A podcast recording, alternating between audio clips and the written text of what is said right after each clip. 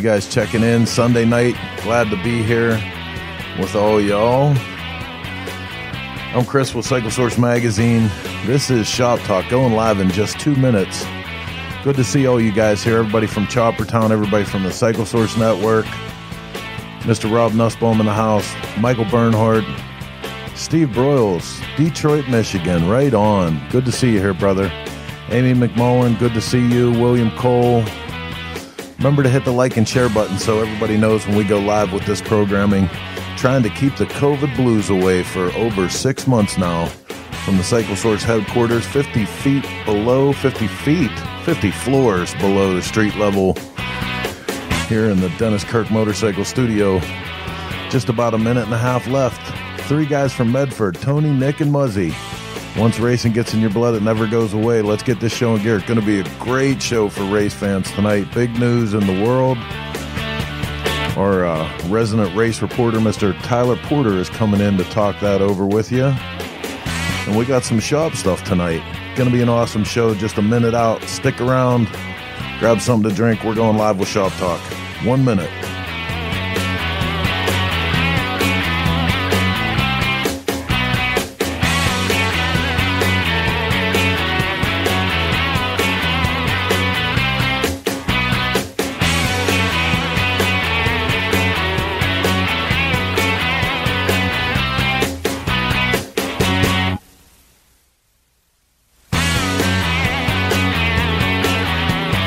Uh, Jamie Roberts, I got to give you a special shout out for that. Hello from Bucyrus Mo, where the men are men and the cows are afraid. Been there many times, my man. Greg White in the house. Gus Gus, my man. Good to see you here, buddy. Shop Talk 30 seconds away. We started with a kind of weird clock tonight, so I don't know. I guess I guess we could cut this one short, get this thing out of out of the station up on the tracks, go live with another episode of Shop Talk. Here we go.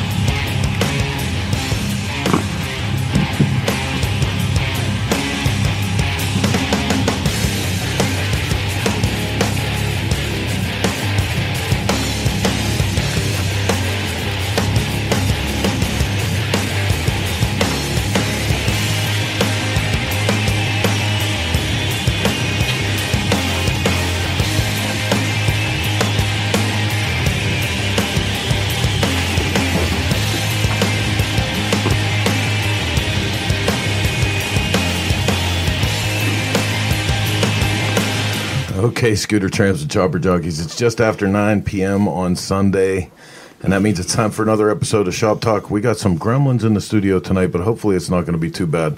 We're trying to do some new stuff, and uh, I think maybe we pushed the um, pushed the boundaries on the equipment again. But moving on, no big deal. Uh, Shop Talk coming to you live from the Dennis Kirk Motorcycle Studio. Good to be here with you guys again. I'm going to bring in the crew, see what everybody's up to this week. How's everybody doing? Hey. Hey, hey. Gonna be uh, I- gonna be a good show. Oh boy. I think some of our gremlins might be Mother Nature. The wind's whipping and howling out there Oh, yeah, it is. in western Pennsylvania. So hopefully she's kind to us over the next 90 minutes and we can get through this program. And boy, I'll tell you what, like if you guys are getting your fall riding in, God bless you for doing it. Randy Wagner in here from New Kensington, good to see you. If you're getting your fall riding in, good for you because that like every three days there's a 70 or 80 degree day here in the Northeast, and then it turns to shit again. And man, it's it's gonna happen quick. When I was in New Hampshire, we had snow on Friday.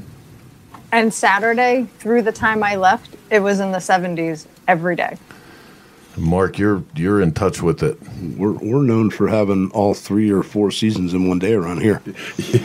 it's pretty uh, it's pretty normal for us. So I like it. I like them all. So I'll take them all. So, nevertheless, that means uh, with the onset of the, the cold weather, it means we're headed back to headed back to winter. And the good thing about winter is it gives us time to get into the shop. We got some great stuff coming up for you for uh, for shop stuff tonight, and uh, you know throughout the rest of the winter. We got some great great segments planned. It'll be awesome. Um, in addition You're to just excited because you got new tools. Oh boy, you know, if, if you know we lost Hella Megator and gained this freaking lathe. Hella if I hear- Megator. If I hear one more thing about this lathe, I might just light the garage on fire. You know what I mean? Oh, please don't. Sweet Jesus. Ah, it's awesome. Listen, hey, I think inside of every garage guy is the aspiration to have, you know, a, a lathe and a mill and like make stuff. And it's exciting, man. It's an exciting thing. But I can be a little Well, much when I it- get excited. So I well, get no, it. it's great because you get excited just like, and excuse me, a little kid with a new toy. You're like, honey, look what this does. Look what this does. Did you see this? Did you see how this works? I'm like, uh huh. I love, I love That's that. my reply too. Mm. I love that I have these buttons. That's exactly what we're thinking. So you're pushing the buttons we're thinking. Right on. So, um, big news this week, and this is uh, something we're going to get to in the second in the second hour of the show. But um, Harley Davidson and Vance and Hines, respectively, in independent press releases over the last week, announced that they're they're seeing the end of the relationship between Vance and Hines and Harley Davidson for racing. Additionally, Harley Davidson is uh, no longer going to field factory race teams. Instead, they're going to move to a, uh, a program where they support dealer level race programs. It's pretty big news. I mean, um, you know, as much as both sides are trying to, to make it sound positive, it's definitely indicative of a place where we're at. But man, that's going to affect drag racing and flat track racing like crazy. Well, hopefully it'll bring Oh, some of them small drag racers back out, you know, which would be great. Give the little guy a shot again, but yeah, that's sort of a crunch for the for the big race teams. And you would you would hope that that's what it does, but see, like, and we're we'll wait to get to get into this. I'm I'm not even going to say any more about it because Tyler has Tyler's gone to school on this for the show tonight. He's got some great information. So, if you're looking for some answers to this stuff, stick around for that. Um, in the meantime, this is Shop Talk, like I said. Uh, 90 to 120 minutes of all the bullshit we can fit every Sunday, 9 p.m. Eastern Standard Time little news. We bring on a guest or two, have some information. Yuck, yuck, hee hee. We start the whole thing off with the national news. Why are you laughing at me, man? Why are you doing that? Go ahead. Me? Go ahead, Heather. Read the news. Go ahead. Why? Well, why shouldn't I laugh at you? Come on now. Um, Uh. do we want to start with Comoto or Buffalo Chip? What do we want to start with? Start start with Comoto while I get my shit together and bring the screen up. right? So there you go. So Comoto Holdings, for those of you who don't know, um, they currently own Revzilla and Cycle Gear, and they just bought out JP Cycles. Um, they also just acquired Rever, um, which is a Colorado based technology company that connects the global community of power sports. So basically, Comoto is buying up pretty much anything motorcycle that they yeah. can. Um, I mean, that's just basically to sum it up. I'm going to throw a link to the whole news article in because you don't really want to hear me read it. But they really are trying to buy up the moto world, or at least that's what it feels like to a layperson such as myself. Um, they're just grabbing whatever they can. Wonder what the catch is. Right. Well, Gotta a catch. Well, and it says that they're going to remain their own entity um, within Comoto. So um, a lot of the employees will stay, um, but they'll just they'll kind of assimilate to how Comoto Ooh, does a- business. That's a wonderful word, assimilate. Right. You like that That one? was great. man, I'll tell you what. Tonight is tonight is just a night of nights. Yeah, I like the this way she throws them words out there, makes you think. You know, I like that. You like that? So.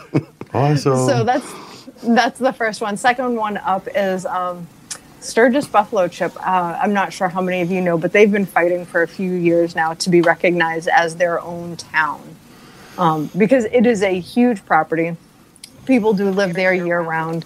Um, unfortunately, once again, the go ahead. Supreme Court struck it down um, because, and, and again, I'm going to sum it up. They think most people are lying that 100 people don't actually live there. Um, and that's the minimum requirement. Uh, again, that's a brief summation, but unfortunately, our friends at the Buffalo Chip did not get to be an official town in the state of South Dakota. I imagine they'll continue fighting it, but I, um, you know, and we'll I, to I gotta say, and see. I gotta say, I really hope that they do.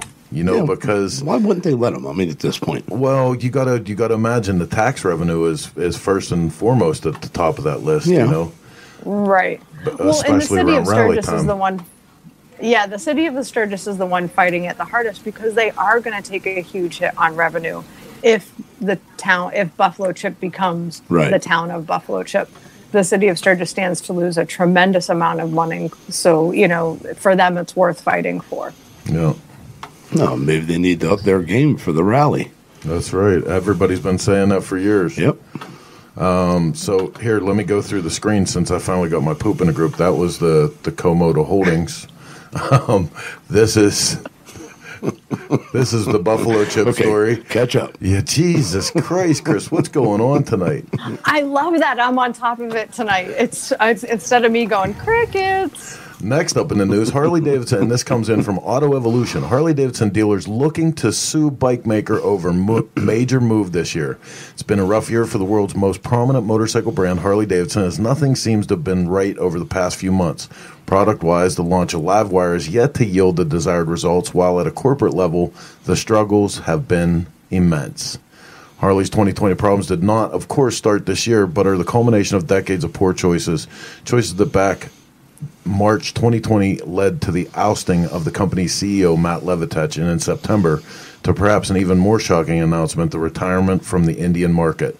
The gist of this story is uh, as, as Harley, after a decade of um, going to bat and trying to bring motorcycles out in the, the Indian market, which, if you don't know, millions of motorcycles are sold in India every year. But right here, you can see after a decade of sales, Harley Davidson was only responsible for 25,000 units there. Um, it's it's believed that that's because they're just not selling the, the smaller CC, smaller displacement motorcycles that Indian consumers are looking for and they've decided to pull out of the market, much to the chagrin of the dealer network they started to develop in India, who are now seeking uh, compensation for the money that they're going to be out with Harley Davidson, leaving them without a um, a choice for their business platform. So that's going to be a rough one. Well, that's strange. There's a Yeah, big that is- culture for for V twins there, like especially older. I mean, don't some of the private parts makers really sell a lot of parts in India? Well, and this is you got to remember though on a factory level, you know. Well, what I yeah, mean? I'm I'm saying, but they're- they not selling new bikes yet? Old bikes and parts are kicking it there, and I mean, I wonder Well, what the demographic on that is. I think also uh, India's demographic is mostly like Harley Davidsons are for the super rich over there, Yeah. just like they are, you know, in in the you know Asia and China, Japan, Korea, Vietnam. Those are for the really wealthy people. And I, I think in India you see most people on scooters and the smaller Royal Enfields and the smaller Triumphs. Oh, but in India, Um, Heather, I don't I don't know if it has as much to do with economics in India because India has a really really strong economic situation. What it has to do most of, most with, I believe, is that in India they look at the motorcycle much more as a utilitarian Right. purpose. You Oh, and- absolutely. And, and that's the thing. Like you know, when you have the proposition of something that's that's quick, cheap to maintain, easy to zip through. Yeah. You know the the traffic. Like if you see any of the traffic pictures over there, it's awesome. it's insane. Well, Chris, think about even when we were lucky enough to spend those few brief days in Italy. Motorcycles are huge over there. However, we saw very few Harley Davidsons. Yep. Yeah. We saw the the smaller, quick, nimble, Ciao. like you. Yeah, exactly. you saw, you know, the ratio was ten to one, if not greater. You know. Right on. Well, let's uh, let's move on with some more news. Chris Farley, you guys will know him as Tommy Boy. His Harley Davidson motorcycle is up for auction. This coming in from the Milwaukee Journal Sentinel. The late great Chris Farley never actually owned a van down by the river, but Farley did have a Harley. Farley had a Harley. Harley, Farley the Harley Harley. owned by Farley. Farley's Harley. So And now the wait, and I'm reading the news. Damn it! I don't know, but Farley had a No, I Harley's pretty wait a minute, good. wait a minute. All this time you want me to be Robin, whatever her name is. Quivers. I still don't really know. I have a quick synopsis of this article. Oh, boy. Because I actually read it. Go ahead. She actually read this one. That's awesome. That's awesome. And and the, the ratings for the show just go in the Oh, toilet. dude, they just went straight up. I don't know who you're kidding. Honesty is a bitch. Well, so I'm the one that picks what news we, we do or don't talk about.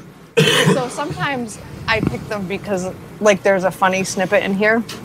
The Harley, which is a, a Sportster 1200, nothing fantabulous, is being auctioned off without its key because his brother, who owns it or is auctioning it off, says whoever's going to buy it has to actually ride it before they get the key. So they have to contact him, prove that they can ride it, and then he'll, he'll give them the key. Oh, right on. So he's doing it so that it's not like a sweeper or somebody that's just going to sell the So bike, right? it. Yeah. That's and awesome. Farley Good for only rode it a, f- a few times around Chicago because he was terrified of it. so it's got like no miles on it. Oh my god. It just it just gets worse. You know, Hey, just somebody's gonna get a good little sports Sportster with no key. all right. And with uh, no key. like we said at like we said at the top of the show, one of the major stories that's coming out this week is uh, Harley Davidson racing efforts to refocus on dealers, competitive program. Um, HD will support AFT Super Twins, Production Twins, and HRA Pro Stock competition.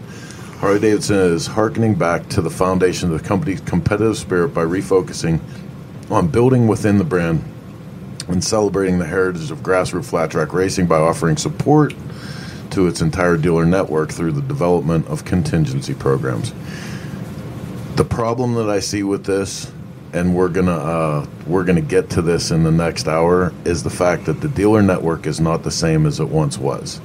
You know, back in the day when they're talking about hearkening back to the, the foundations of the company's competitive spirit, that was a day where, you know, the average dealer principal was themselves a through and through enthusiast. It was much less about the, the business of Harley Davidson than it was just guys who loved Harleys, you know, so they were they were chomping at the bit to get out and race.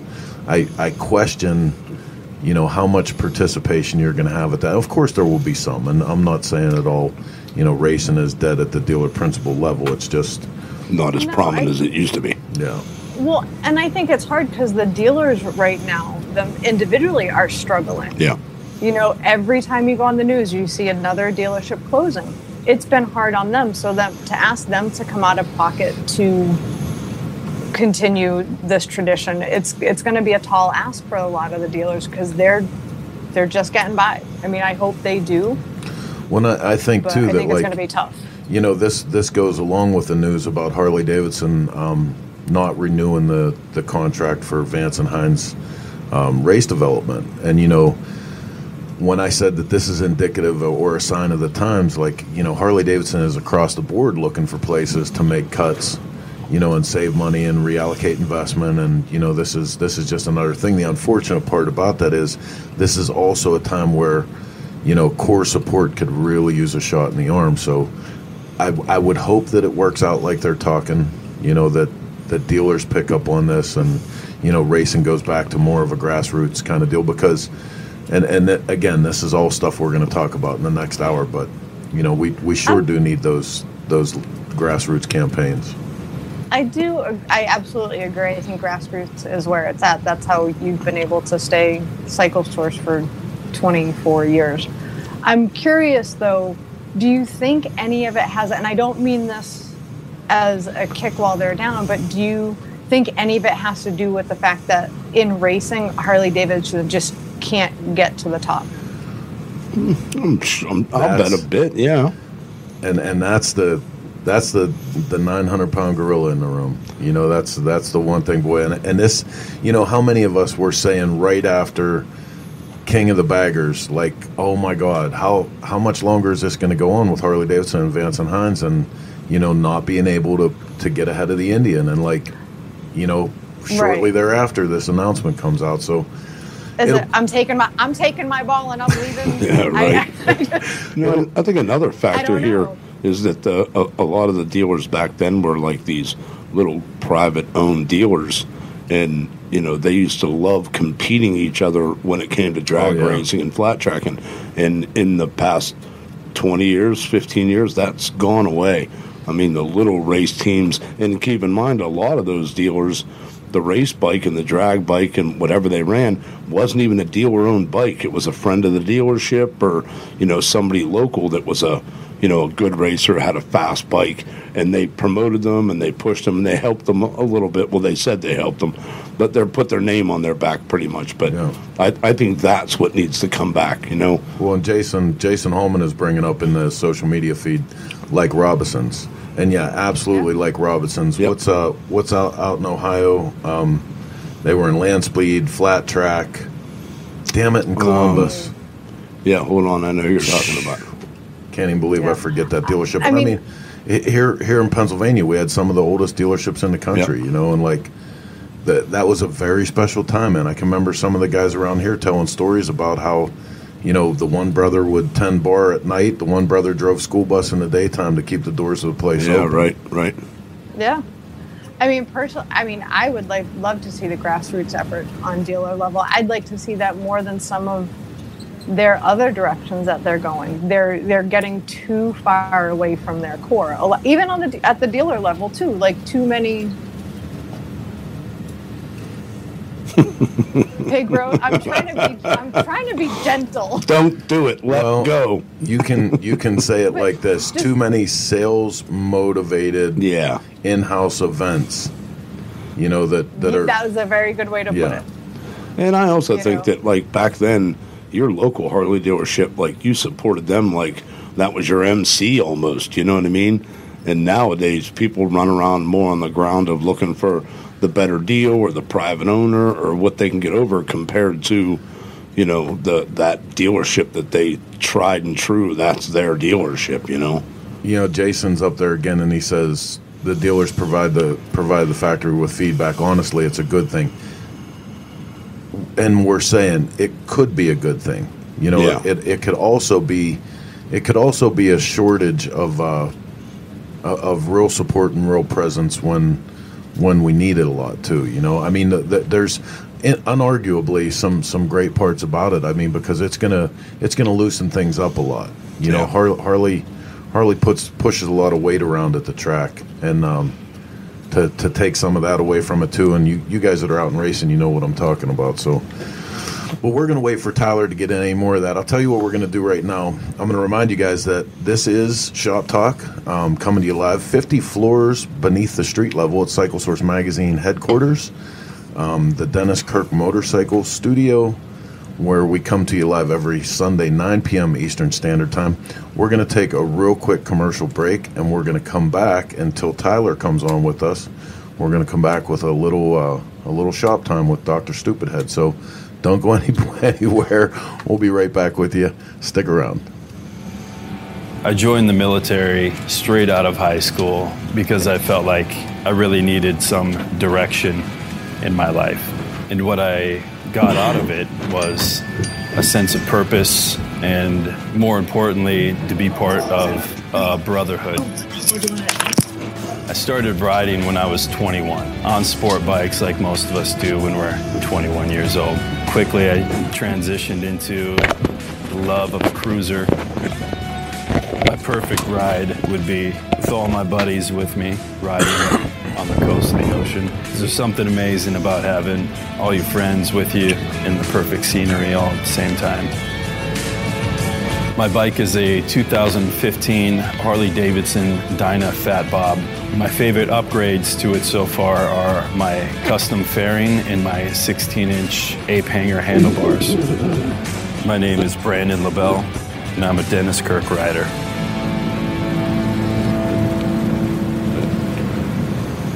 Xavier with Providence Cycle Works in Austin, Texas. Your host for the 2021 High Seas Rally, the only biker rally on a cruise ship. I'm super pumped and way excited to be on the ship this year. But what I'm most excited about is the custom bike that I'm building for one of you guys to win. You're automatically entered when you come on board with us. Let's get ready to rock. So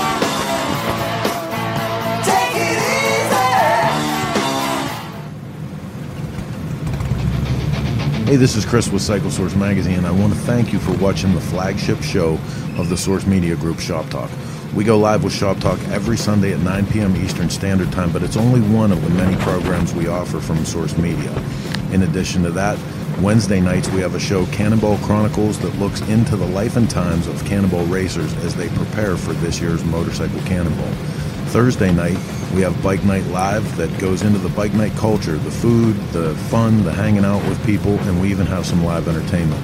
Sunday morning, Cyber Swap Meets kick off where we have a sort of home shopping network approach to motorcycle swap meets, and we bring guys on that have live parts to sell right there. All of this in addition to our staples, which are Greasing Gears TV, live on the street from the events and rallies, Greasing Gears Garage, Greasing Gears Garage Roadshow. We look forward to bringing more of this type of entertainment to you from the home of Two Wheel Entertainment, the Source Media Group.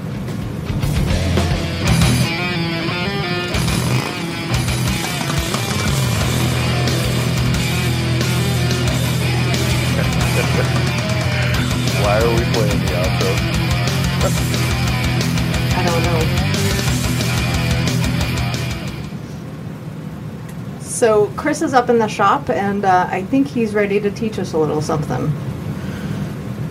I am. You tell me when I'm on. You are on. All right, man. Hey, we noticed not too long ago that uh, we call this program Shop Talk, and we talk a lot of shit, but we haven't uh, always done a lot of shop stuff. So we're in the Greasing Gears garage. We're going to be doing a lot of segments from here over the winter, and um, see how we how we do about you know keeping the shop part in Shop Talk. So you guys know that as far as tech stuff goes, as I learn stuff, I pass it along through the magazine. I bring it on the show. I do everything. So as Mark said, and this is totally going to piss him off, that we're going to talk about the lathe for this whole segment. Stupid lathe. but I've been in the shop working on figuring out the lathe, getting it tooled up, and the things that I'm learning we're going to turn into a whole series to teach you guys because I think in the back of every garage guy's mind, they want to get to the point where someday they have a lathe, they have a good bandsaw, they have a milling machine, and you can make stuff. But there's many, many things to learn along the way. We're going to do a lot of that work with you, teach you the stuff that we learn as, as we go through it. Um, one of the first things you want to keep in mind is if you're saving up that 1,500 or $2,000 to get the lathe, that is only the first payment. You know, whether you get some of the tools, you're going to, real quick, you're going to be invested another thousand dollars, you know, like that. It's going to be quick. Everything from the tool post to, you know, the tools that are going to fit in the tailstock, you're you're going to want to make sure that you have some money and you're ready to spend that before you get this thing. That on the nice side, you know, once you get it tooled up, things that happen, you know, like on a Sunday, something happens like this, and and you end up with a ruined piece of hardware. Having a lathe and having this equipment, you can go right over to the machine, you know, get a similar piece of hardware, turn down the diameter of this so that it's ready to put threads on, and you can make your own piece of hardware in a pinch on a Sunday where you might not be able to buy a, a replacement piece. Um, what I'm going to start with today, and I hope we're still we still on the overhead camera. Yep. Okay, so what I'm going to start with today is the is the tool post. This is a quick change tool post, and I'm going to show you guys the difference between it and the kind that comes on most of this style lathe. So originally, this would have come with either this rocker style tool post or one of these things here. You know, nothing bad about this, but takes a lot of time to switch out between tools. Obviously, a lot more with that one than it does with this one. This this is on its way to being a quick quick change, but you have to buy a lot of stuff to make it that way. Um, for me, I like to be able to get in and out of things quick. You know, the time that I have in the shop is kind of dear to me because it's so short. You know, not for production or anything, but I want to get into it quick. So, um, this is from AccuSize. Good company makes good tools for a fair price. Um, what what this is called? There's two different styles of a quick change tool post. This is a wedge style. They have another style that's called a cam style. I kind of like the wedge better. What this gives you the ability to do though is once you have your tooling set up for every operation, whether it's you know a straight cut like this, if you're working into the left, if you're going to be doing knurling, you know all of this stuff is on individual tool holders, and they they on and off real quick, let you get into the work. Um, I'm going to take two seconds here and teach you something that was taught to me by Mr. Will Ramsey, because one of the questions you'll get right off the bat is, okay, so how do you know how to set the depth for where this piece should be, where the where the actual tip of the tool should be? Um, machinist scale. I'm going to take this right up against my material, and if you guys, that was loud. Or you can just drop That'll that be down there. if you guys if you guys can see that's why i made this show. If you guys can see this is perfectly up and down. That that gives me the idea that that's going to be dead center into the middle of my material. So from there if i was just setting this up you know i would want to take this and lock it into place right there. Or i'll tell you what we can set another one up real quick. Hey, Chris, William Lapine would like to come over and help you break it in. He said it looks too clean. Yeah, absolutely. I know. Well, I got He this wants from to see the guy that centering a- tool. That was a gunsmith. You know, and they're in, they're inherently clean and organized and stuff. We get one that's really out. And, and don't remember, just tell them after the first time you use it, it'll definitely not be Oh, yeah. clean anymore. So I'm a sloppy I'm a sloppy shop guy. Mark can tell you all about it. you can you can usually tell i- in in my shop when I'm mad at Chris because he cleaned something. Okay, so you guys can see here how far out of line this is. It, it's way above the material. So all I'm going to do to get that is I'm going to move that down to where I think it's going to be centered. I'm going to bring my scale in. It's still off center. Keep bringing it down.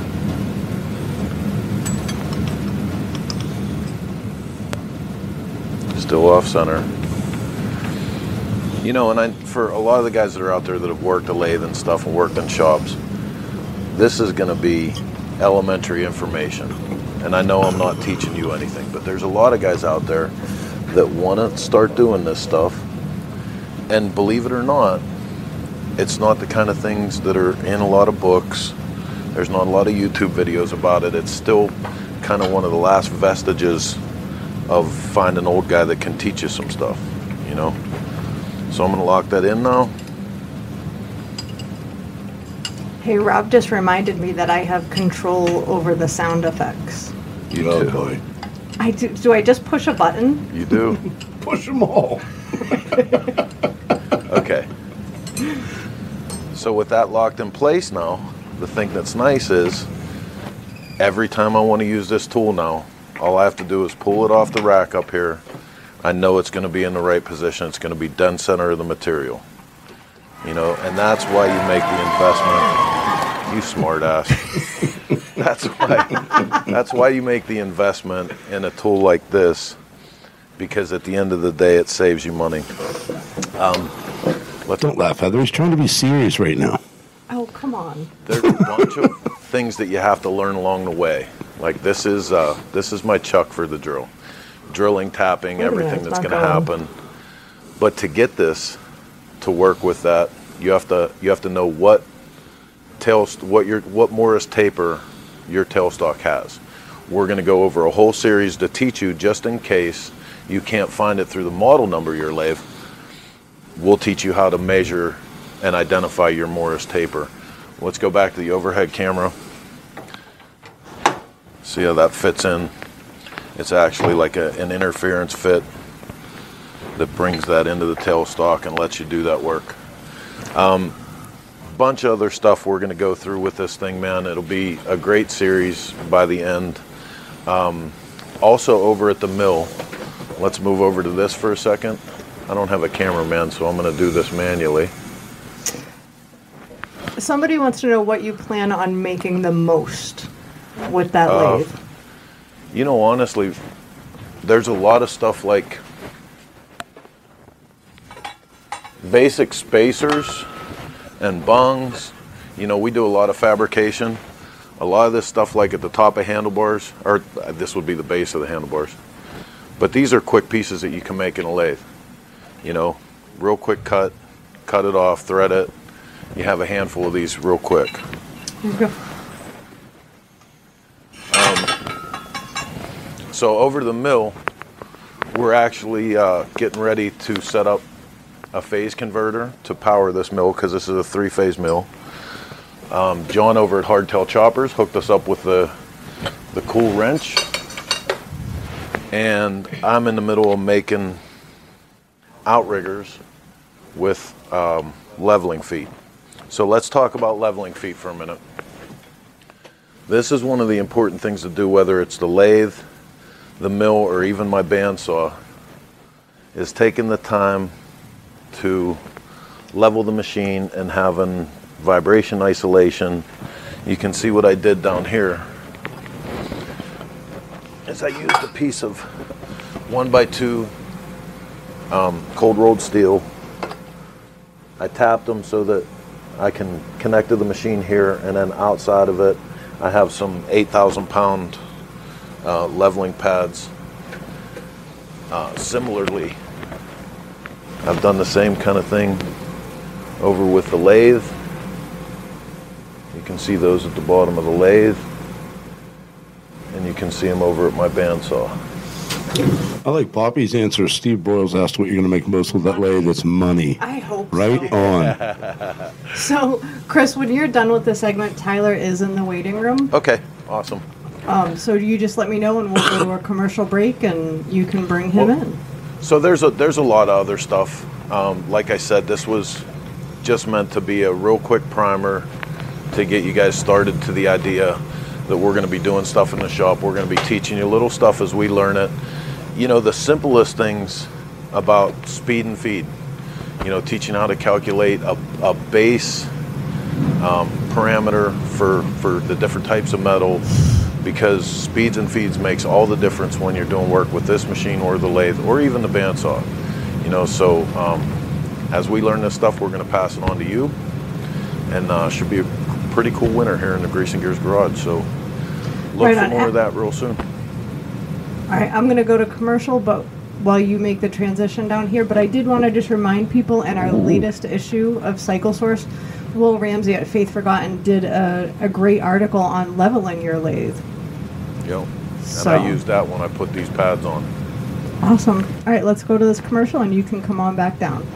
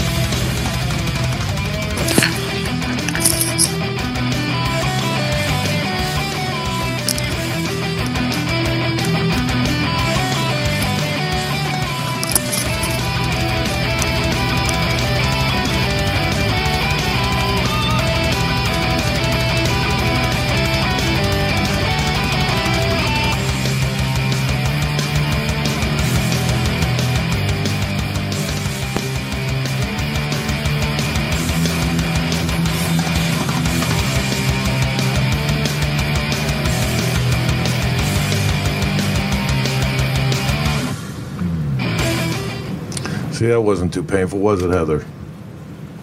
It's scary. well, uh, and in all fairness, you gave me like literally a 30 second crash course. Hit this button, hit this button, don't touch that. Oh, and then he's going to throw in like mute, unmute, this, that. I'm like, no. I need like, I need a day, not less than five minutes. Hey, look, I got to use a sound effect. We've been uh, we've been working on on Shop Talk for almost five years now. it's not like I gave you a five second crash course. No, on engineering. But you, when we first started Shop Talk, it was Facebook screen sharing. All right. Well, hey, listen. Like I said at the beginning of the show, um, we have a truly educated reporter that's going to come in and try to help make sense of all the Vance and Hines Harley Davidson news with us. So, put your hands together for me. Welcome. Tyler, the Miler Porter, the editor of, of the Inslide Line. How you doing, Tyler? Man, I'm doing great, you guys. Uh, let's let's kind of walk it back on that truly informed thing. If uh, if you remember when you hit me up last night about even coming on and doing this, I was like, "Ugh, man, I need to talk to some people before I've got uh, because there's so much rumors. You know, there there's so much just going back in text messages and this and that. Well, I think this, and I'm talking to this person, and Absolutely. this and that. So I had to do some digging, and, and luckily, um, the flat track world was very, very bored on a on a Saturday, uh, so I was able to actually get some pretty good information and kind of wrap my head around that. And of course, I was listening to you guys earlier too, and you know, you guys all made some really great points. Um, you know about. Uh, you know, the whole reason you wanted me on here is talk about you know the Harley Davidson, you know, pulling back their factory team, and you know, so, so I'll let you get it started, Chris, since this is your show. And what did we talk about yesterday?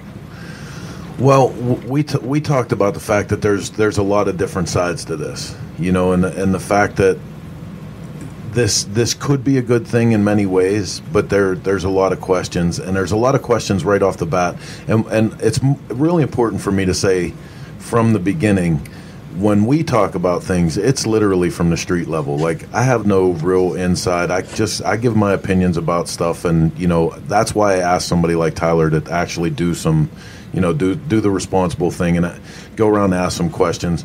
But from the from the layperson, you know, from from the people out in the street, it just looks like, you know, Harley got tired of of losing, and they're just they're giving up and they're going to walk away from racing. Yeah, but the first question I have is does Harley Davidson's racing, you know, heritage, does it even matter? Does that matter to today's consumer? Does that matter to the person that's going to buy that bike? And you know, I go to races every year, Springfield being, you know, the big one I go to, and you look through that parking lot and you look you look at um, the people wearing the clothes and you know i'm here for harley. And you know since they moved to this xg platform and really struggled against the indians you know back you go back a few years ago and they're struggling against the Kawasaki's. When a Harley would take the lead, you just hear those stands erupt, and it made you feel good and it made you feel proud about you know Harley racing. But when we really step back and we get out of our tiny little koi pond and we look at the you know Lake Michigan does that really matter? No, I You agree. know, I agree with you. Was was this not a actually a sound financial decision? yeah. Oh, absolutely. Right. From from the financial end of things, it's absolutely sound. You know, but You know, I, I don't want to sit here and bash the sport that's basically given me everything that, that I have now. But I you got to look at it from a from an outsider's approach. Yeah, but you're not bashing it. You're being honest. I mean, Yeah. In, in all reality, it's about who you choose. It. Your team doesn't always have to be a winner. You just have to support your team. Yeah, and you know, with Harley saying like, "Hey, we're not getting out of racing. We're still going to support," and you know, Vance and Hines kind of saying the same thing. Hey, we're still going to support. We're still going to be the official, you know, manufacturer of the XG platforms, um, that kind of thing. That's all well and good, but like you guys touched on earlier about, you know, they're they're saying, "Oh, this is going to go through the dealer networks." Well, the problem is, you guys have sat there and watched it as Yeah. one by one these these one owner dealerships have started to board up. They've started to sell out, and Harley, you know, from from friends of mine that have had franchises and things, they've told me Harley wants big owner groups. Yep. They want to talk to one guy that influences, you know, ten stores. Um, and I'm going to tell you, I don't really know off the top of my head any of those owner group principals that give a crap about racing. Nope. Yeah, and, th- and that's what sucks because that's where the money is. You know, it's the guys like, you know, God bless George Latus. yeah, I mean, that guy, he's got or two Rotor, George locations. Rotor. rotors. Yeah. You know, God bless those guys for, you know, Latus is kind of the only dealer really truly going racing, you know, at this time. Um, but like Mark said before you guys brought me on, it's not these dealers with in-house race departments. This isn't Robeson in Daytona going to the speedway and Yeah. then having a machine shop out back. Right. This is, hey, we're getting our name on the leathers and here's some money. Yeah. Um, Which is cool because I keep, I think that keeps the little guy in it. Like you said, now Yeah. the If it- dealers want the big would. conglomerates. If it would though, yeah, Yeah. So the problem is like these dealerships who have historically really supported, you know, a legit race team. You got American Harley Davidson up in New York. You know, the owners of that dealership, their kids raced, and then they sponsored other racers. You got Michelin's Harley um, and BMW. They just announced they're closing forever, and you know, relatives of the Michelin, you know, several people in the Michelin family, you know, um, you know, Steel Race, you know, the Danimal, Mich- you know, uh, Dan Michler, he's the like the hooligan champion um, in in one of the series, and then um, yeah, it's just it's just a struggle. The people that hardly put out in a press release saying, "Oh no, no, no, racing will continue to go on." When you sit there and look at the dealership groups or the dealerships that actually sponsor racing, and then you walk it back, you see that there there really is no connection there. No, and and I, I just I don't see anybody. You know, like the big thing is these auto guys. These auto guys get into the Harley business, and the last thing they want to do, you know, like. And I worked at a Harley dealership, and they weren't like automotive dealer um, guys, but their background was in cars you know they're like they're skimping money on like what brand of paper towels we have Yep. in the ba- ba- in the bathroom. Mm-hmm. Like All there's there's no money. way they're going to be like, okay, hey, we're going to have you know a couple of mechanics and we're going to have a couple of bays in the shop and they're going to work on race bikes. I just Nope. I would love to see it happen. I don't see it happening. And this is this is my biggest thing because you touched on something. Yes, it's absolutely sound financial uh, uh, responsibility on Harley Davidson's part. But what about the other investment? Because you know this is this is a time when we're in the middle of this generational change, and you know for for whatever reason, motorcycles is is in one of the downturns right now. This is a time where it's important to continue to make those investments in not just to the core consumer, but to the core of the thing itself. You know, and I think when I think about racing, drag racing, flat track racing, you know, especially in a time where so many of the younger demographic are moving towards performance based uh, applications of these products, whether it's the stunt bikes, the FXR crowd, the performance bagger stuff. You know, I think it's important for Harley Davidson to have a presence in all of that, and I think it's important for them from a leadership uh, proposition to to to make sure that that they're fostering that. You know, and another thing that we have to stem on, me and Chris have talked about here a couple times, and a lot of us have talked about. When it comes to racing, a lot of guys don't race the newest model. Try and go to a Harley dealership and buy a part for your Evo. Try and go to a Harley dealership and buy a part for any other model that's out there right now. Otherwise, than something new, they don't exist. It's almost like they they've given up on the, anything that they can't. Tyler, you said it before, make money on. The digits are all they're concerned about in all reality, and that pushes the little race guy like what we raced growing up. That would have pushed us right out of the dealership, you know. Yeah. Yeah, and you know, we we look at that kind of stuff. And, and what's funny is like I watch the the flat track classified ads and stuff like that and all the ex you know everybody I love our flat track fans. Like I said flat track's given me basically everything I have in my career but man these people are screaming bring back the XR that that isn't the solution. The XR was already at the end of its Yeah. development. And you know you look at the XR could only beat a Kawasaki at certain kinds of racetracks. Yeah. And, you know, and, and people look at that and I'm like, guys, there are no Kawasaki's in the Super Twins class anymore. So you can't just bring back the XR. Right. There are no parts. Right. You know, main bearings for those things are going for insane amounts of money and they were always expensive, but, you know, they're gone. So, you know, that's not the, the solution. And then you look at the XG platform and Vance and Hines made has made excellent strides with that. A few years ago, they made a new cylinder and cylinder head set up for the thing. Um, but the big problem there is that, and it, it, the inside information I have is that they have been able out of that XG, they've been able to basically make the same power curve as the Indians. But the thing with the Indian was that is a purpose-built motorcycle Mm, here we go. and the and the cases the cases are made to house a ginormous set of flywheels. Now this this is this is where this thing gets a little bit interesting, you know, because especially the Indian guys out there, they want to they want to talk about oh, Indian kicking Harley's ass no matter what they're doing. Yeah, and immediately you want to say, well, why doesn't Harley just? And this is what I said. I actually said it to you, and you schooled me on this a little bit.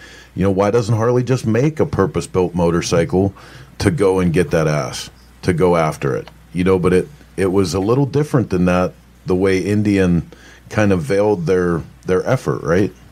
Right from from my understanding, and it's not like I'm on the rules committee. It's not like I work for Indian or Harley. You know, I, I, I talk to a few people, and they'll kind of give me little snippets, and you know, you take that and you can kind of piece it together and get a fairly accurate, you know, a puzzle. Or uh, for the shooters out there, you can kind of get a dope chart going on on kind of where the spider web is. And so, from my understanding, when the when Indian released the motor design um, to AFT for certification, their premise was, "Hey, we're going to run this. This is going to be a uh, uh, uh, uh, this is going to be a race only motor for a few years, but we're going to use this in a platform." And that hasn't happened yet. Whereas this, honestly, this was all kind of a perfect storm because Yeah. the the XR was getting tired. Um, and the XG was seen as, hey, we're going to get a. Harley said, hey, we're going to get away from race only motors. We're going to race with what we sell. And so they put all their development money on that side of things, and then Indian just came in and and basically clotheslined them, you know, with this with this race only purpose built kind of deal, and and AFT started to try to level the playing field, and I hate that. I, I don't Yeah. like handicapping one. You know, the first thing they did is say, "Hey, on the Indians, you can't change the flywheel weights. Like you gotta you gotta just leave them the way they are." Um, but like the the cases on the XG 750 cannot handle any more flywheel weights, and that's what they were experimenting with, and they were having a lot of motor failures with. Was they had the power, and I talked to some of the racers that were on the first few years of that platform, and they told me they said, Tyler, these bikes are they're plenty fast. They just don't put the power down the right way. Well, when they tried to add to the flywheels, then you were breaking cases, and yeah. in the in the production rules, you got to leave the cases the same. So that's, in my opinion, that's what we really need. We really need. Um, a rule change not to handicap the Indians because I don't think that's right. The Indians built a better mousetrap, like they, they should be rewarded for that. Um, but to allow the other teams to catch up um, and I, I, think that Harley's going to have to have a new bottom end to give them any hope, in my opinion. Now, well, one of our one of our viewers here, Jason Holman, was uh, making some comments before you came on about how this, you know, the getting the report from the dealers that are fielding these race efforts back to Harley, how this could all actually be a good thing. But you know, I, I immediately interjected the idea that it, it could be a good thing, but you know, without without the kind of participation that you know they're they're projecting there, it, it could fall well short. Yeah, and what what concerns me is. I'm sure Harley's new CEO. I'm, I'm, sure he's a sharp guy. They, you know, the board of directors would not approve him if he wasn't a sharp guy. But he comes from Puma, you know, Mr. Tennis Shoe. Yeah, Mr. Tennis Shoe. Maybe he can run fast yeah. And, you know, the marketing department, I know a few people in and out of the marketing department that are enthusiasts, but, but my big fear you got a publicly traded company, you got a board of directors that has seen the boom, they've seen the huge amounts of money. And, and, and this isn't just Harley, this is our industry in general. The big players, the high paying jobs, all that kind of stuff, they continually go outside the industry for a fresh idea and at Chris, your whole magazine is built around the enthusiast. And you know what I always say is this this industry, and I and I work in this industry, so you know I, I look at it like yes, you have to have some kind of smarts about you because at times things are hard to navigate, but this is an industry, in, in my opinion, if you're going to be truly successful, you have to lead with your heart and not always your head mm-hmm. uh, because some of the things we do that end up working do not make any kind of financial sense. You know, r- racing being one of those things. Magazines, um, quite another. yeah. so you know, you you look at this stuff and and I just I want to see some of my contemporaries that I know have a lot of passion. I want to see those guys at the helm. And I, you know, we're getting way off track of everything right now, but that's like the that's the big scope of things is these guys. And I think this all stems from somebody looking at a balance sheet with accounting, and they go, "Wait, whoa, whoa, whoa! We were cutting what check to Vance and Hines? Oh yeah, and we're getting what results? Yeah." And man, listen, that was that was my big question as the day after the day after the King of the Baggers. You know, from from public perception, everyone was talking about how Harley lost to Indian again, and the question of how much longer.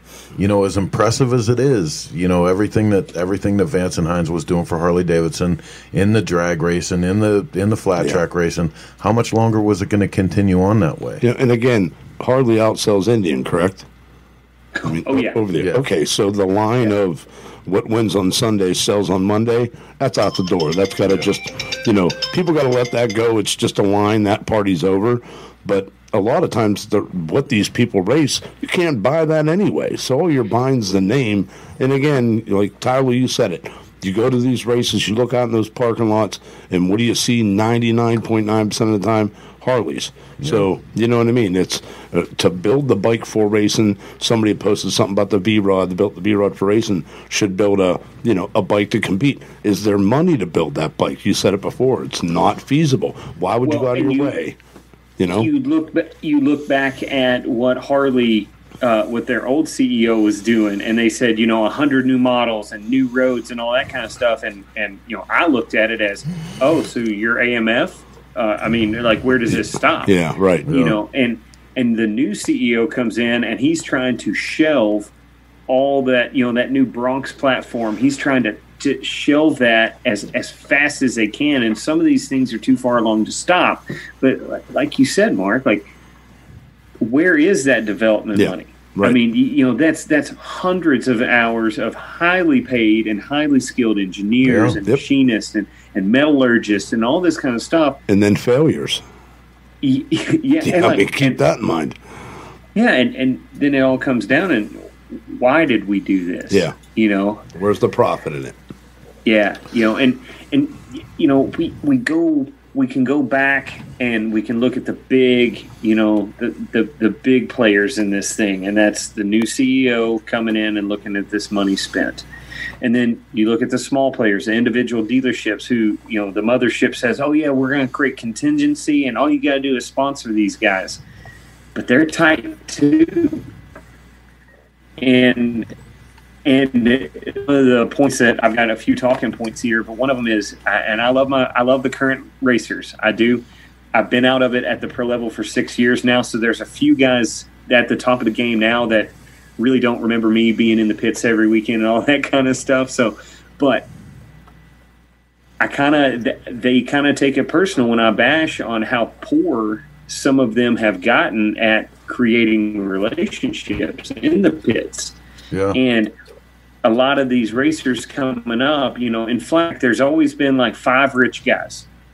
And the names change and they come and go, but there's five rich guys. And a guy, a racer, every racer will just cling on to that rich guy Right. until that rich guy, you know, leaves the sport. Sometimes they come back, sometimes they don't. And our sport has become conditioned to that.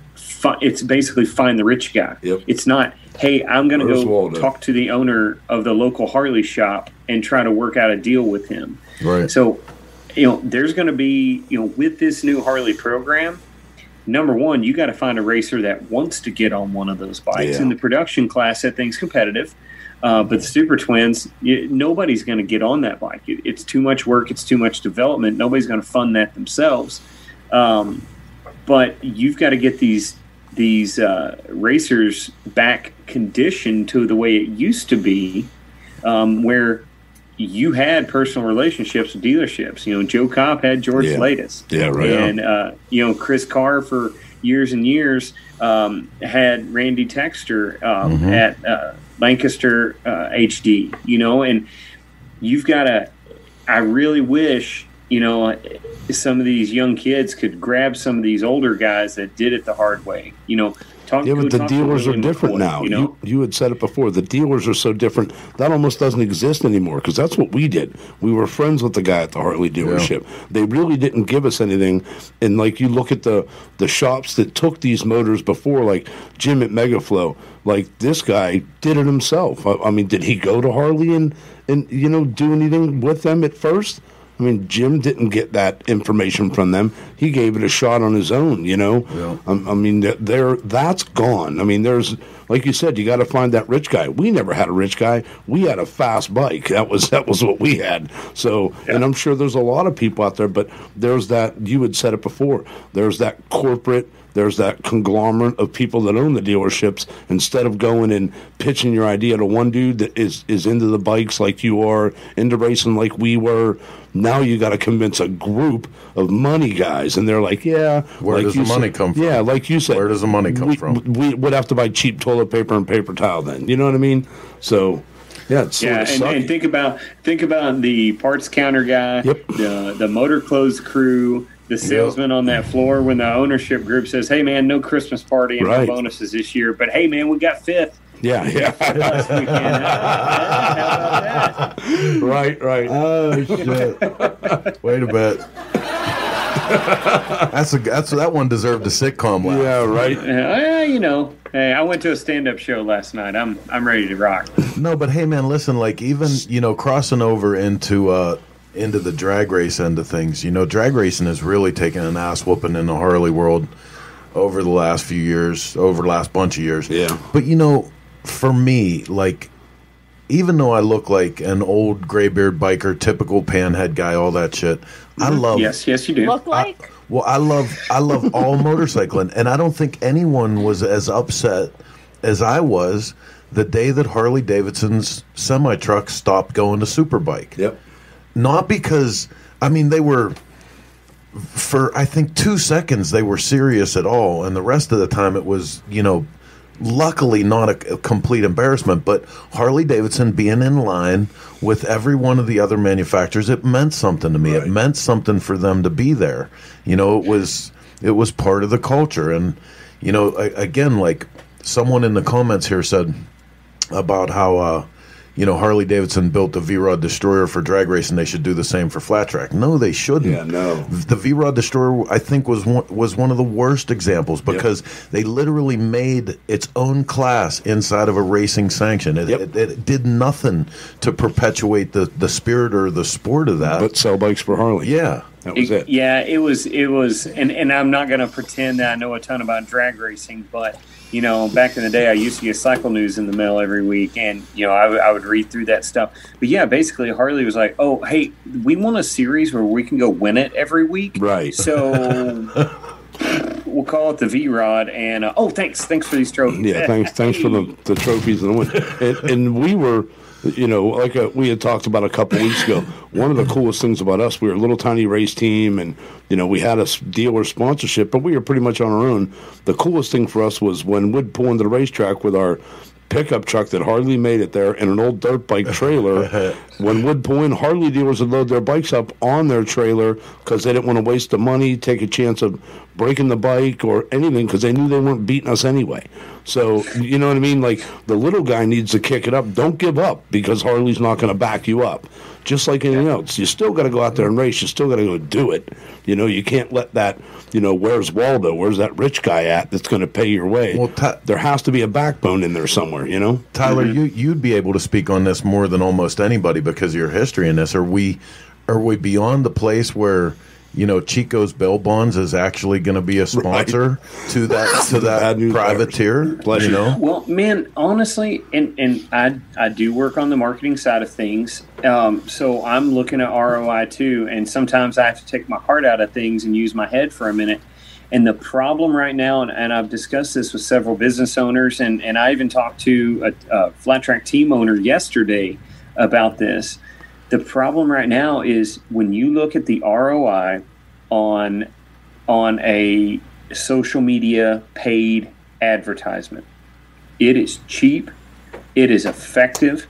I am pushing so much of my my company's budget that way um, that I look at that and I'm like, wait a minute. So this race team or, or ambassador or something wants you know ten fifteen thousand dollars, and you're either with that you take the chance of somebody not liking that ambassador, somebody not liking that racing that racer, and you've lost them already. Oh, you're sponsoring the wrong guy. It's kind of like arguing about politics or, or religion. You lose fifty percent Yeah. right off the bat, and then but you look at hey, I can put out a very creative post, make sure it's on everybody's phone, and tell them where to go buy the product, how to buy the product, or maybe give them a tech tip and be on my merry way or I can sponsor a racer that may forget to mention me on the podium. yeah, right. See, Uh, so and and this isn't just flat track. This is Supercross. Everything, we right. just we just watched JGR close their doors in Supercross. Dude, how many Winston Cup titles have they won and they couldn't hack it in motocross? They lost their Suzuki contract. They're done.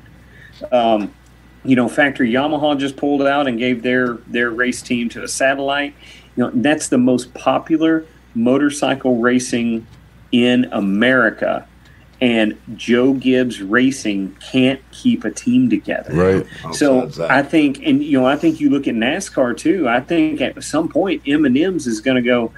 You know, there's going to be historical teams that they're always going to have a NASCAR out Right. there. You know, like a Napa Auto Parts or something like mm-hmm. that. But you look at when when a marketing person sits down, and I'm not. I didn't go to college for marketing. I, I literally just kind of learned on my own. You know, you know, worked under some people and and kind of learned the ropes.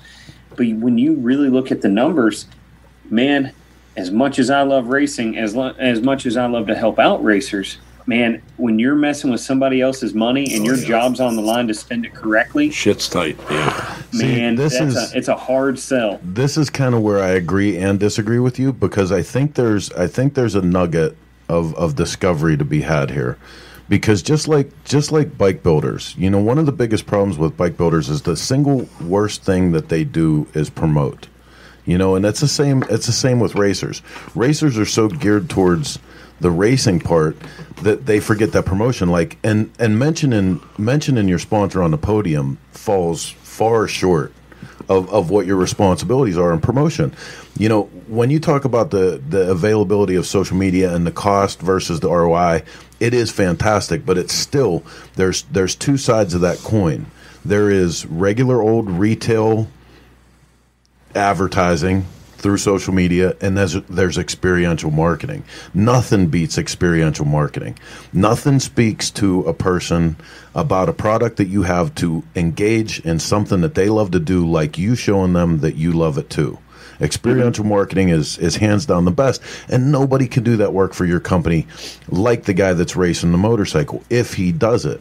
You know what I mean? So I think where we've gotten with this, like even in the case of, of M&Ms that you're talking about, if the M&M driver, if the race team, if they were so engaged and taking people on that trip, taking them into the pits, working on the car with them, you know, what's he doing on Saturday? You know, if they were doing that and they were really delivering the exper- the experiential punch to what they do, I don't think that their future would ever be in question.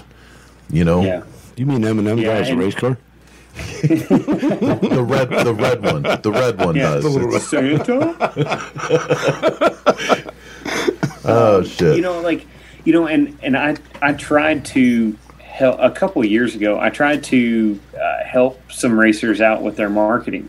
And i opened it up to any, anybody that you know wanted to send me a resume. I, I made you know like hey here's what i want to see from you guys. Submit it um, and it's basically I'm going to be your marketing coach. I'm not going to do any work because I'm busy enough at work, but I'm going to be like your your ear. Like, hey, this is what companies like to see. Do it this way, and you'll you'll go a lot further. And I got some really great entries. And I was asking kind of like mid level, you know, now it's super twins, but you know, guys that are you know, could be on the box but don't really have any huge help. I said, hey, why didn't you send an entry? And they said, oh, well, you know, I, I, I get enough help. I get enough help, and you know, I wanted it to go to somebody else. And I went, so wait a minute. You mean to tell me if I offered you a half million dollars, you would say, "Hey, no, man, I'm already making a hundred thousand racing, so I don't, I don't need that extra money. I appreciate you though. Give it to somebody else who needs it." get, get yourself And they were something just- really So real nice nice. yeah, they would. They were literally like, "Yeah, exactly, exactly." And I'm like, oh, "Guys, come on, man!" Like, like I've sat here and I've watched a few of these rich guys come and go. You know, some of them would get angry with the sport or angry with racers and bounce. Some of them would literally run out of money, and I'm like, you can't. And, and then the my favorite thing is when somebody gets ready to hang it up in racing. Hey Tyler, how, how do I get an industry job like you do? That's that's what I want to do. Yeah, And I'm like- that, right? I'm like, well, well, well, I got my industry job from from knowing a racer who was sponsor who was working for a company, and then doing the best I could Yeah, for your job. basically free Yeah, right. until somebody was like, "Hey man, you want to work a trade show?" And I'm like, uh, "Yeah, I can stand and, and yell at people all day. I got that." and then it, you know it parlays itself, and I'm like, guys, you, we've got to have you guys have to help yourself a little bit, and like so it's it's like it's basically a world war. We've got the Eastern Front, we've got the Pacific Theater, we've got all these things going on, and it's going to be really, really hard to get everybody to march in step. It can be done, mm-hmm. but I think it's going to take a cold splash of water in the face before before it all levels out. You know, thankfully, the Vance and Hines crew, Vance and Hines, basically, they're setting up a deal. Uh, I, I can't remember their official name for it right off the bat, but it's basically like Toyota does with TRD, where Vance and Hines is turning their race team guys, which are, man, they are really, really good guys. I know they're busting their ass, and they have for over 10 years. Um, they're basically going to tag them on development projects. And what was interesting in their press release is they said two and four wheels. And Yeah. the hottest the hottest market in power sports right now is the side by Side side by area. sides, yeah. Yep. So I'm like, okay. So that's a that's a good way to parlay some of that racing budget and some of that expertise and knowledge and engineering that you already have on staff. I was I was very happy to see those guys. I think for the most part, uh, those guys all kept their jobs. So that was that was a, a big plus out of it. And like I said, they're still going to be a, t- a technical partner for racers to use as well. But you know, I, I gotta say, I don't I don't want to put the fly in the ointment all the time, but you know, just to not see that line of motorcycles at the track. Yeah. You know what I mean? To not see Harley Davidson represented on a nationally televised drag race, like, you know, ho- hopefully someone's going to step up. But like you said, it's a it's a mountain of money, man. You got to find Yeah, that rich guy. Yeah, the biggest hit right now is going to be in the Super Twins class because nobody's going to willingly get on that motorcycle. It's just that it, it's not going to happen right now. Uh, you know, they were paying their racers a pretty good salary and they were working hard.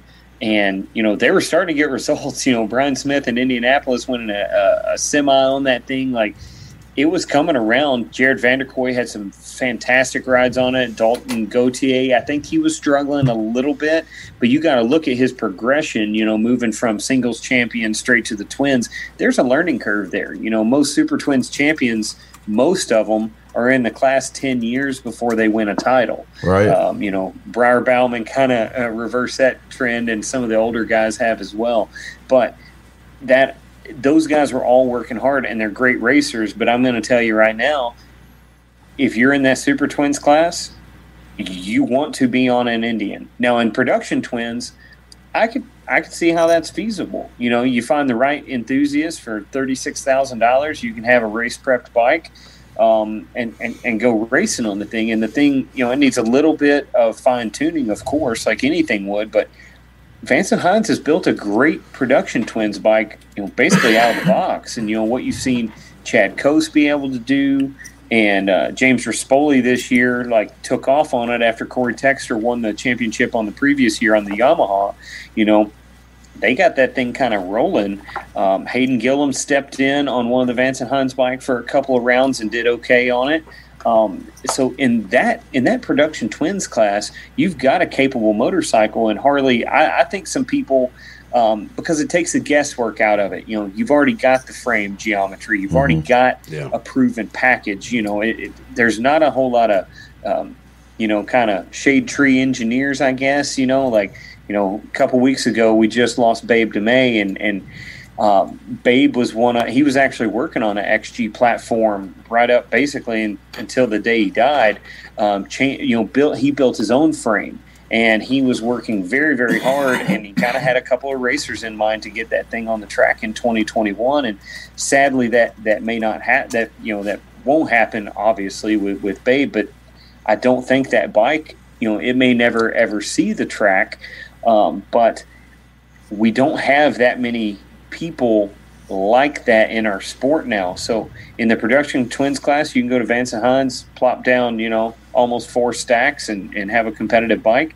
That's a big shot in the arm, but it, it does nothing for uh, it does nothing for the super twins class. The super twins class is going to be where um, Harley's basically going to have to say, uh, no, no, uh, we, we weren't there. No, nope, nope. production twins. That's where we've been. Sorry, nope. Oh Nope, don't know what man. you're talking about. You know, it's uh it's definitely like I said, it, it's it's just it's just sad. Win, lose or draw, you you definitely want you definitely want your team in the game, you know, and for a lot of for a lot of us, man, we're just we're just wondering what the hell like even even me to to watch the King of the Baggers and whatever anybody thought about the King of the Baggers, that was an absolute honor to have, you know, American motorcycles once again uh, Yeah. in the in the superbike arena and to uh to watch Harley Davidson just like lap after lap, man, it started slipping and you know, it was it was hard. That was a hard one to lose, I bet. Yeah, but you know, if you, we all, a lot, most of us know the history of that. Harley beat itself at its own game because originally that V Rod motor was supposed to go in the Road Glide. And they did market research and they did focus groups, and everybody said, Hell no, you ain't putting water in my bagger. Uh uh Yeah, ain't right. going to happen. And then Indian does it, and people are like, Holy crap, that thing's awesome. You know, and, and I'm, you know, like hardly had the opportunity to do this, but but even if they would have, who knows if the timing was right? You know, I, I think Indian has a pretty clear path um, to being more like a, um, to me, to be more like a Triumph type brand, where Indian is allowed to branch out. They don't yep. have, they don't have the hardcore angry consumer that Harley does. Well, also, I think part of the reasoning there is Indian's been 30 different people in past 100 years. Harley's been Harley. I mean, not to like bash Indian at all, but Indian's reinvented itself 65 times. You know, like, come on. Uh, you're talking about a, a, a company in Harley Davidson that's been Harley Davidson for what a hundred and some, how many years? cement, you know, cemented in place. It's yeah, almost I mean, to their own detriment. Yeah. So every time Indian came out, you know, they had a whole new design group. They had a whole new this, whole new that. They didn't have to reinvent themselves. They remade themselves. You know what I mean? Mm-hmm. So you got to give it. Yeah. You, you got to give Harley credit for lasting that long, and they're like you just said, they're supporters. They're a guy that said, "You're not putting water in my bagger." I mean, I, I get that, but then on top of that, my thing was, "You're not putting bags on my motorcycle." So I know the, you know what I mean. I know the feeling of the water on that, but never still. mind the fact that they were all baggers to begin right with. from the get go. Right. You know. Yep. F- funny. Uh, the the fun the funny thing there is, if you think back, it was at, at one point Harley Davidson had the opportunity to buy the name Indian. Yeah. You know how how how would you like to go back into in time to that meeting and go, you know, maybe you might want to just yeah. pony up the money and just buy that Take shit and either bury it or you could use that brand right. and launch mm-hmm. every weird motorcycle you want to come up with because your customers won't be but, pissed about but it. But then it's been one of the greatest rivalries in American history. I oh, mean, yeah. in all reality, yep. that you could have never taken that rivalry right. And, and, like the nice part about it is, you see a guy on an Indian, you're riding a bagger broke down, or you're riding a Harley, he's broke down. You're going to stop and help him, just like any, you know, just like anything else. That rivalry is just, you know, your preference. You said it before, Tyler. It's like religion or politics. politics. You know what I mean? You, you say one thing and the whole room's arguing. You know? Yeah, it's awesome. Yeah, yeah. I I think we've there is a road ahead but it's not going to be smooth. No. Um, you know, I I have high hopes for the the Vance and Hines crew because man, they've got some guys on that team um, that that I have had some interaction with. I've ridden some of the motorcycles that they they built before uh, they went to Vance and Hines they know how to make horsepower. They know the right kind of horsepower. I think the rule book kind of limits some of the things they need to do to be truly competitive. So I'm excited that, that they're still here. Um, but man, we gotta we gotta tune up our racers to go talk to those dealers. We gotta tune up the dealers to I don't know how in the world you're gonna tell an auto salesman that going flat track racing is going to help his bottom line. But we got to figure that out real quick. well, I'll tell you what. I'm going to make this statement right here in public, and, and I'll I'll follow this up with some paperwork uh, after the fact. But I would love for you to bring either Terry Vance or someone from his his establishment onto the show and tell us tell us what comes next for Vance and Hines. I would love to have that interview. Yeah, you know, yeah, I mean, and it was it was funny the uh, the employee that I was trying to fish for information from when he kind of figured out where I was going with the stuff because we're friends, you know. He'll he'll tell me some stuff, but when I kept grilling him, he knew I was up to something, and he said, "You'll have to talk to Terry." Yeah. well, listen, we'll we'll definitely extend the invitation. Um, in the meantime, not only do I want to thank you for being here tonight, but I want to thank you for your contribution. If you guys are not aware, every month in Cycle Source magazine, Tyler pens the Inside line. Um, he gives us a real nice trackside, you know, down home approach to racing, the sport, the people. Um, it's it's been a great part of the magazine for God. It's been like a year now, right? No, no, no, Chris. More than that. We're on, we're on three, year three. Three. Get the hell yeah, out of here. It's it's a solid two and a half. Real nice, Tyler. He's giving you. He really loves you a lot. He only thought it was a year. yeah. in Florida month over here. 2020's been rough on on Chris here. I'm, I'm telling you right now. You be So good to Tyler. Tyler always turns. he's in on time. I know. On And you know something else about Tyler? Job. Whether anybody agrees with him or not, the dude stands his freaking ground, man. I You got to give him all the credit in the world. You know, you don't always Yeah. see it eye to eye, but he's he knows where he stands, and he doesn't let anybody wreck him on when that. he shows up when he shows up at the hardcore bike event with that that fluorescent Yeah, yeah. tube top Right? like yeah nobody nobody sticks to his guns like Tyler I told you guys not to talk about that. dude, it was good shit. I don't remember that at all. That guy, everybody listening, it never happened. It never happened. I'm, I'm, a, I'm a very dedicated professional. No, I, I appreciate you guys having me on, and and sometimes it is a, a little tough because you got to step on some toes, and you Yeah, got to you do. you know you got to crush the grape to make wine, you know, kind of thing. And um, I try to, you know, in the inside line, uh, honestly, I, I kind of gear it to the more casual fan, somebody that maybe just started watching racing, you know, paying attention to flat track, you know, in the last, you know, five year span. Uh, I, I try not to get too in depth with stuff because uh, that just leads me down a road road of uh, possibly being really wrong about something. so, uh, but no, it's really good. it's great to get on here and kind of dig a little deeper into stuff and kind of let people know that there are bigger things at play than just Harley's quitting, Harley's giving up. You know, Yeah. there's there's a there's a lot lot going on in this uh, little rat race we've got. It's a it's a big old world, man. I mean, at the beginning of the show tonight, we talked about the news of uh, Comoto buying up some more real estate, and you know, I really hope for the sake of motorcycling, for the spirit and the soul of it, that we don't forget that this isn't all about numbers. You know, because you lose you lose track of lose track of the foundation. There's a lot of other things to do in the world today than motorcycling. You know what I mean? Like it's got to mean more. It's got to be more than the, the the bottom line all the time.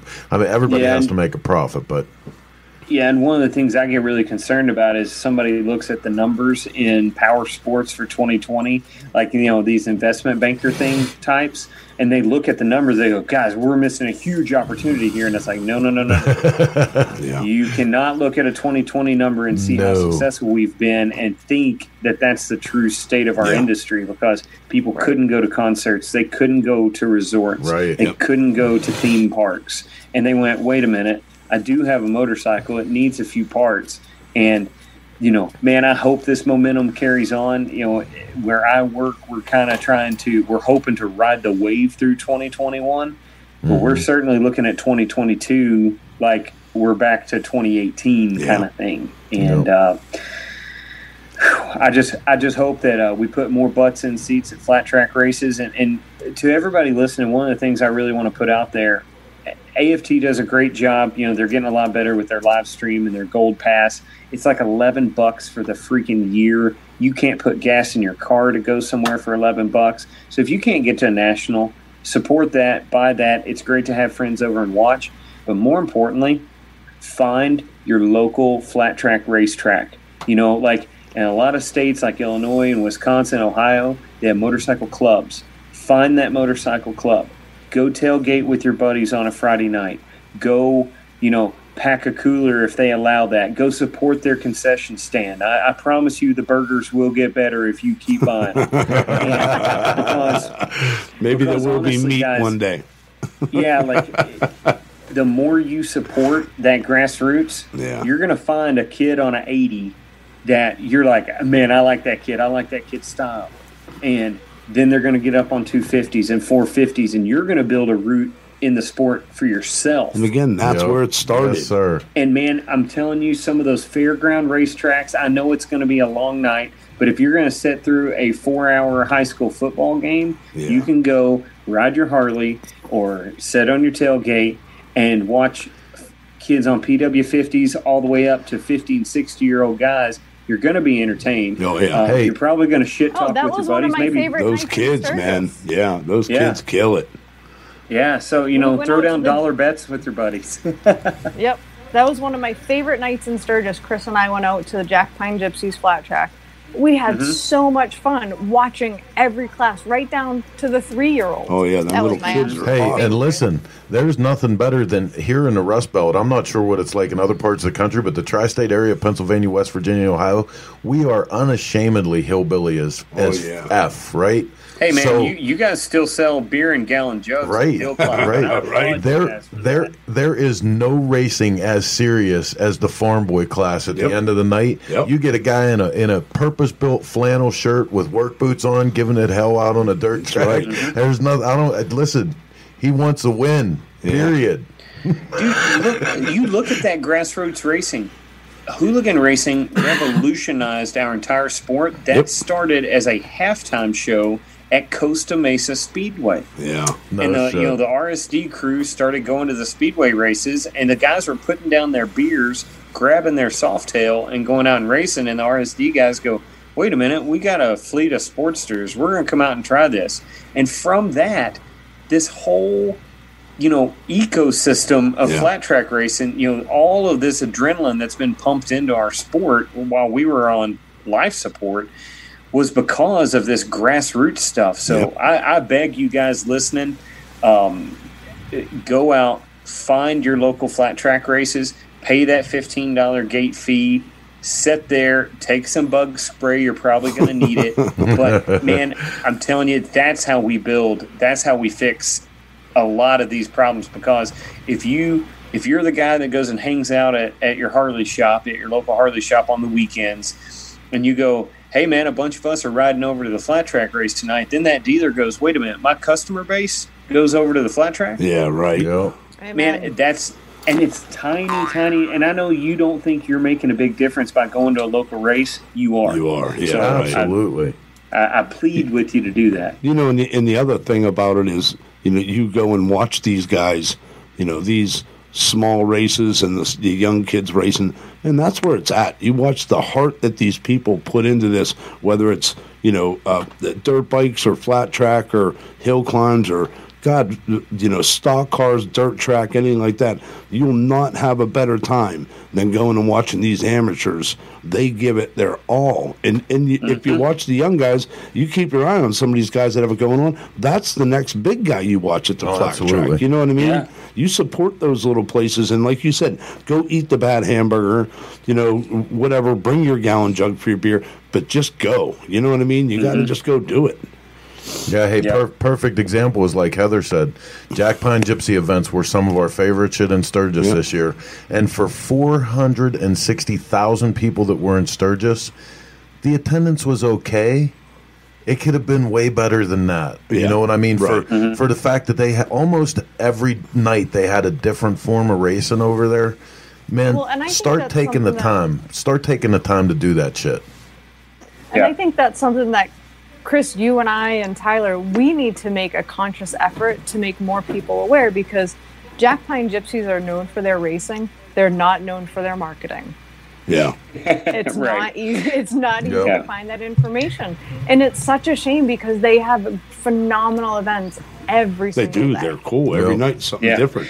And you know, just a little background. Like when I, I had a website, it was called FightForDirtTrack.com. I ran it for ten years, and the name In Slide Line that it, you know we use for the article now that came from my Friday morning weekly update. And at the bottom of every week, I posted. I had you know I would plead with racing organizations, clubs, send me your race schedule, and I would go through the race schedules and I would post where to race for the next two weeks, where the races were, and that's very hard to do in a magazine because of uh, you know just the the timeline of everything. You know, we're a couple. We're always We can a do it on our website though. No. Right. And but you know, if you don't know where the races are, almost every flat track race is AMA sanctioned.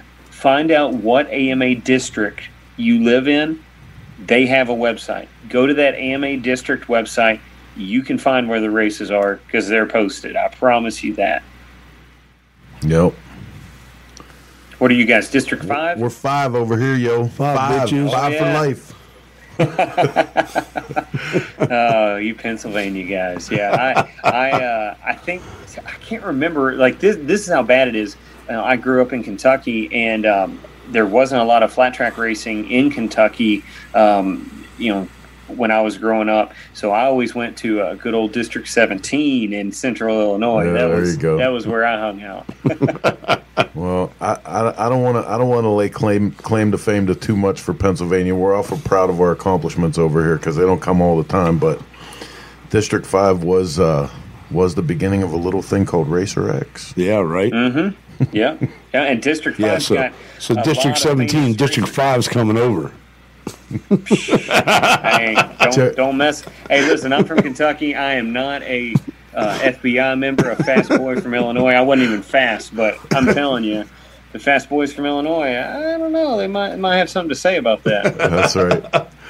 Oh, right on, man. Well, listen, thanks again so much for coming on and uh, and and making us all a little smarter, giving us some education. I would love to do this more with you though, because seriously, man, like you know the, the what what you bring to the table, it, it extends it extends our reach. It, it's it's important that we do this work, that we keep people excited about you know all ends of, of motorcycling right now, both for you know what we both do for a living and for for the thing itself to continue on. So. You know, let's do Yep. this more often. You know, I'm I'm pretty free on Sunday afternoons. You just gotta give me a heads up. Now I know that you send the link to my email and uh, text message. So we're good there. But Chris, you know the big news. You know this because we talked all week about it. But I got a lathe now, so I don't I don't know. I'm gonna be making, ah making chips. Did you hear that, Mark? You hear what he Yeah, got? I'm coming to your house and lighting your garage on fire too.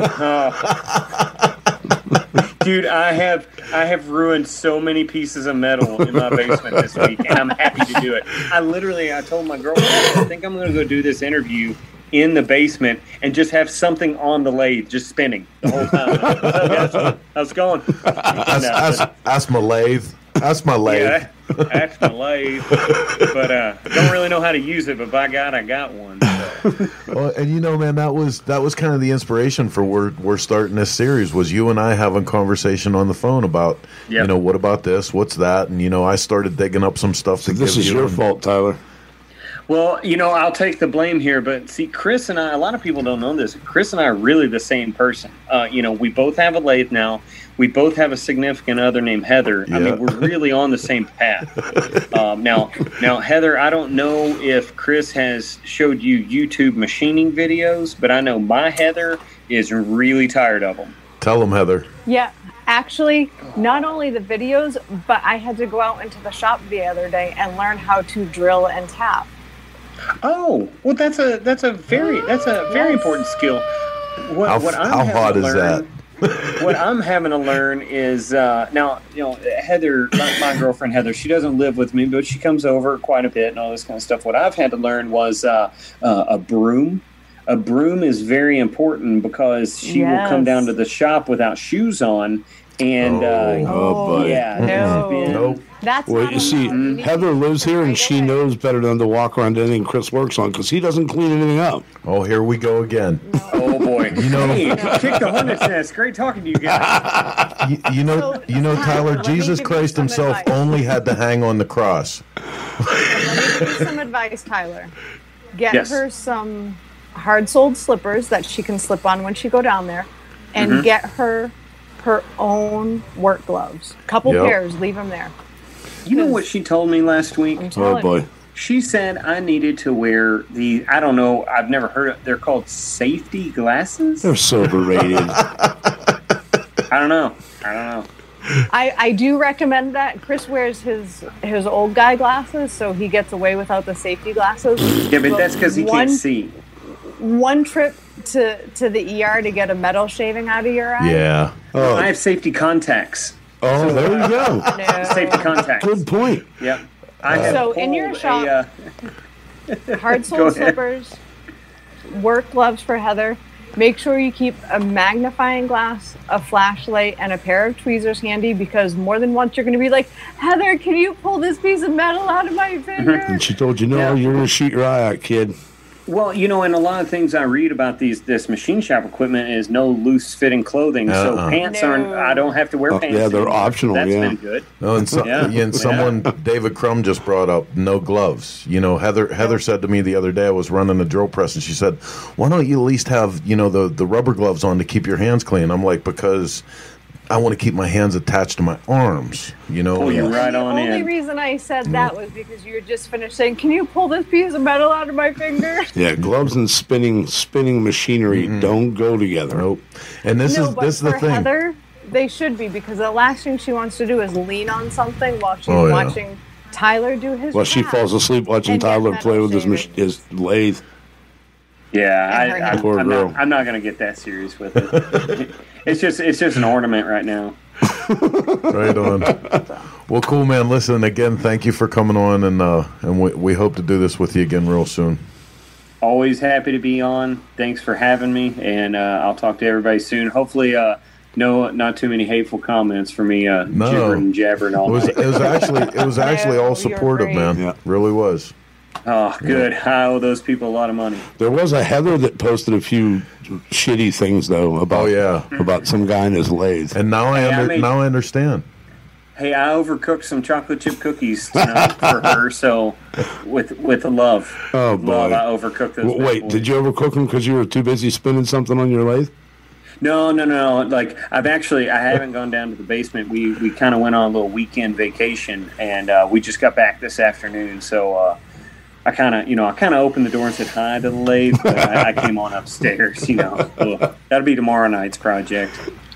Right So on. you guys both just got an invitation from David Crum in New Jersey. He says, "Come to New Jersey and we'll do a machine shop class." hey, man, I'll come I'll come up with the truck and we'll shoot it. We'll shoot it for Greasing Gears Garage. I'm totally down for that.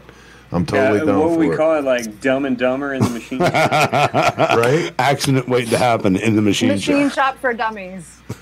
yeah, Hey. It's like you know, like you know, I, I kind of like the carpentry rules. Like, ah, close enough, and all this machinist stuff's about tolerance, and measuring.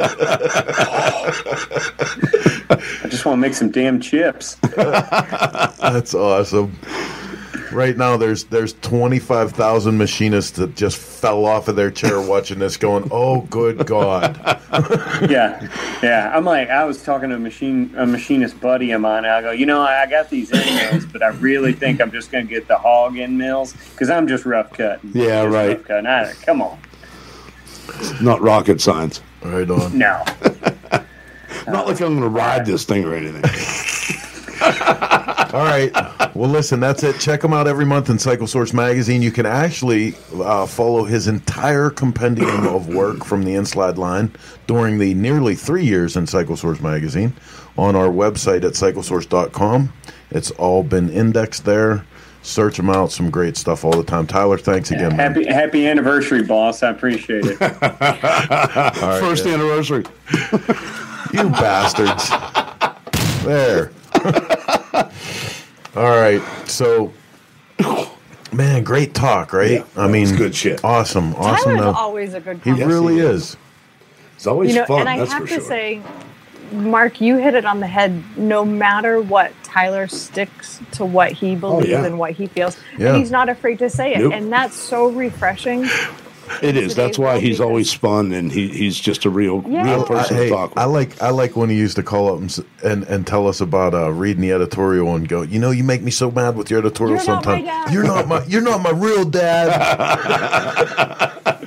oh Jesus! All right, man. Hey, listen, uh, a couple things we want to go over with you guys real quick. Thanks for hanging out with us. I'm gonna remind you one more time that we are doing a little show here called Shop Talk. It comes to you every Sunday, 9 p.m. Eastern Standard Time, 50 floors below the street level at Cycle Source Magazine headquarters from the Dennis Kirk Motorcycle Studio. Uh, Dennis Kirk, their motto, we ship today. You can see it right up there. We ship today. And if you're last minute like me, that shit's important because you need your chopper fix. They'll hook you up.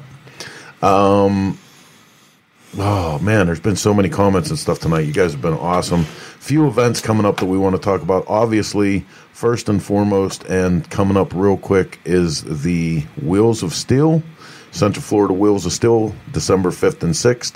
You can see some, most, or maybe all of us during the Wheels of Steel event. We're going to have the Cycle Source Mobile Studio, be doing some interviews down there with the builders. Um, also going to be in the house with Flatbroke chops and rods. Um, very soon here, you're going to want to get to twistedtea.com. Sign up for your last couple chances to twist up your ride and win the Twisted T Dozer from this year. Make sure you check it out. Get in on that. And So one of my favorite motorcycles. while we're doing a little plug, I have to put this out there. This month we got to feature the T Dozer in um, in Cycle Source And- magazine, and there was an ad in there for Flat Broke Chops and Rods, me and Mark, and in that you can see two of our new products, the um, Hellraiser shifter and oil tank. There it is, right there. And, and no, you can't hide alcohol in it. I mean, you can give it a shot, but And you can see in this particular ad there are zeros in place of the prices because we pulled the wrong ad before we went to uh, to show prep. So that they're they're not actually free, but it's it's a it's a reasonable amount of money for a good product. So go check it out. Um, lots of stuff coming up. Hopefully, we'll uh, we'll have some events to talk about here real soon Oh, because fingers God crossed. damn, Fingers crossed. everybody needs to get out of the house, right? yes. Raise your hand. So, if you guys do like Shop Talk and you like listening to Chris, Mark, and myself yabber on, um, please like and share. That's the best way you can support us um, to keep this show going. Just go to the little corner, hit like, hit share. We sure would appreciate that support from y'all. And make sure up in the top right hand corner of the screen, right there, that you support everybody that you see on that logo roll because, in one way or another, they help make this happen. Um, they're helping us keep that programming going. I want to give a big thanks to Tyler for coming on, part of the magazine staff, Mark for being here week after week and helping us do this, always bringing a great perspective to the stuff that we do. And uh, that's probably going to be it for this week, huh? We got to all the news. I think Let me so. see. Go through my checklist. picked on everybody we possibly could. Did I talk about my lathe? Yeah, we've heard about your lathe. Should I say it one more I'm time? trying to I'm trying to figure out a way I'm getting out of this house without going into that garage. We need, You're a, coming we to need the an garage. escape hatch from the You're- 50 Mark, floors You're down. coming to the garage. Heather, do you have something in the kitchen you want to show me? Yes, I made muffins today. You can come have a muffin. So you're. Let me get this right. You're going into the kitchen to look at my wife's muffin. Hell yeah. I don't know. Oh boy. All right, man. You are literally within striking distance. I do know realize it's that, not right? worth it, Heather. I'd, I'd rather I'd rather enjoy one of your muffins. We're all in trouble now. All right, man. Hey, listen. Until uh, the next time we all get together, thanks for letting us into your headspace for a little bit and supporting uh, the crazy shit that goes on over here in the in the motorcycle universe. Until next week, when we come back, same chopper time. Same chopper channel. Bye, Felicia.